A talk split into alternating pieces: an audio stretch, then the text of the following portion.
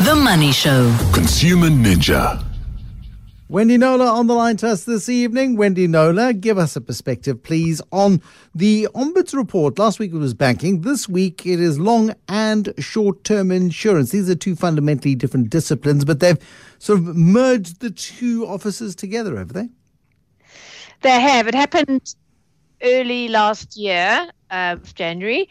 Um, it's something National Treasury has wanted to see happen. So this is sort of a soft um, amalgamation, because there isn't really a mechanism uh, as we speak uh, to do anything more solid than that. But anyway, so um, instead of the short-term uh, uh, insurance ombud uh, putting out its report, which is, you know, has a lot of information in it, and then the long-term counterpart doing the same, it was one bumper report. It took me a very long time to wade through. So we're very much spoiled for uh, a choice in terms of information coming out of those two reports. And then to top it all, um, today, Liberty released its uh, stats relating to claims Um, for twenty twenty. So a lot of information coming out around claims um, for last year, the, the, the big uh, event being COVID, and you can see um, the themes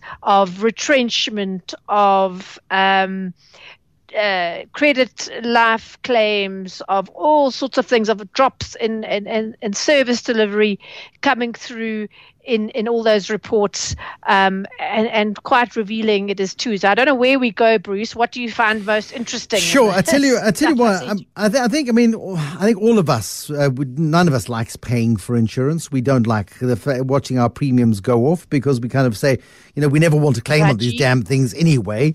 Um, yeah. um, but uh, if something does go wrong, you're very grateful if you do have insurance. I'm curious that yeah, ten million long-term insurance policies lapsed in twenty twenty. That to me is really interesting. I mean, that's a, a useful economic indicator potentially. What are they attributing that to um, at the at the Ombuds office? They, well, job losses, sim- simple as that. If not uh, co- you know, entire job, then then um, loss of income. Uh, many of us took pay cuts um, during some months of of last year, the horrible, horrible year, and um, so people just, you know, we're faced with choices such as, you know, do I feed my family or do I keep this premium up? And um, for for many, evidently, many, many people, um, those policies just lapsed. Um, and for some, it made no difference. But for those who had reason to claim, it was absolutely disastrous. Um, and the um, Ombudsman for Long-Term Insurance came out and said um, in the releasing of the report that um, they felt that the insurers could have done more for them. The quote was, although some insurers provided premium relief of one kind or another, this was not universal, and the relief packages were not all equally generous. It's unfortunate when a risk policy lapses, but even more so during a pandemic when cover is so crucial. So I think that sums up a lot of what went on in that space Um, last year. Um, and then something which um, there were a lot of case studies out of both um, Ombuds offices, but one which, which stood out for me was um, around the fact that the, I don't think many people realize this, was you have a straight claim, uh, a complaint around a claim not being denied or whatever, but the Office of uh, the Ombudsman for Long-Term Insurance, um, in their rules, they also have provision to pay, whether the complaint is, is upheld or dismissed by the office, by the adjudicators, they can award compensation of up to fifty thousand rand for poor service. And they define poor service as uh, material inconvenience or distress or for financial loss suffered by a complainant as a result of error, omission, or maladministration, including manifestly unacceptable or incompetent service on, par- on the part of, a, of an insurer. So it's quite a, it's, I mean, I just love that, because so much of my work, so many of the complaints I get just involve shocking levels of service by various companies um, and whatever. So in this, this case they chose to highlight is actually um, one that arose out of uh, what they call a final determination. Now, they, that office only makes a final determination if either the insurer or the complainant absolutely refuses to ac- accept um Uh, uh, an an offer, right? So then the office will make a final determination, which means they make it public. So they name the insurer, but they don't name the complainant. So it's quite a big risk, if you think about it, um, for a company. But anyway, in this case, um, I'm going to whip through it quickly, but it, the, the company was Liberty, and um, it was Missus W was the complainant, and um, they said that uh, they wanted, uh, they the insurer, Liberty, offered two and a half thousand rand as compensation for poor service. They admitted that they didn't treat her very well.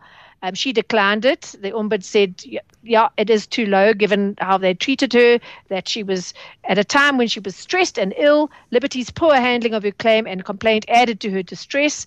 The often nonsensical and contradictory answers that Liberty gave to questions and requests added to her frustration. Um, basically, you know, they were unhelpful, et cetera. And they and the office said, pay fifteen thousand dollars as compensation. Um, and Liberty said, no, you know, we did handle it poorly, but no, we we only willing to pay ten thousand dollars. They didn't explain why. So it went to final determination over that five thousand rand, five thousand rand, Bruce, and it went to final determination. And the Ombuds said, oh, you pay fifteen. And they did. And they got named and shamed for their bad treatment of Missus W, which is all rather unnecessary, really, if you think about it. Um, so there you are. If you have poor service on top of having your claim denied or whatever, um, whether or not the Ombud agrees um, with the um, insurer's decision to deny your claim, um, if they find on the basis of what evidence you can present that they really didn't treat you very well in terms of handling your complaint, you can get up to fifty thousand rand compensation for that. And it, it does come down to the quality of your complaint. Um, and uh, I think you face this problem as well, Wendy, when people write to you and they say, well, you know, X oh, happened yes. to me. Um, and it's about the the art of the complaint, whether it be, is be goes to Wendy or whether it goes to a company um, that you feel let down by. The quality of your complaint matters. The laying out of Huge. the arguments matters. The sticking to facts matters. The avoiding emotional diatribes matters.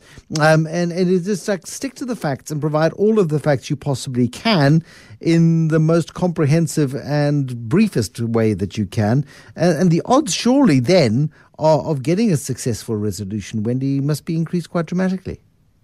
Dramatically, I mean, you've said it so well, and it's something that I live and see ev- and witness every day.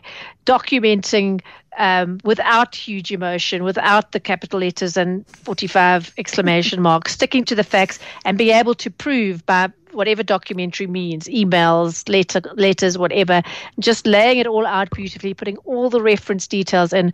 You do yourself such a favor in that you, you increase your chances of justice dramatically. Uh, and it may be, it may feel very satisfying to hit your keyboard really hard and type yeah. expletives or use those exclamation marks or use terms like you people um, and, and things like that. Um, just You yeah, crooks. You crooks. Yeah. Um, uh, try and get the person who has wronged you on side and make them feel a little bit bad perhaps for treating you badly, and perhaps the process goes just a little bit more quickly. Thank you, Wendy Knowler, consumer ninja this evening. In a moment, our shapeshifter, Marcel Dutoy, the guy who was a banker who then went and started an estate agency business. He's lasted five years. Is he over the hump? We'll find out after Eyewitness News.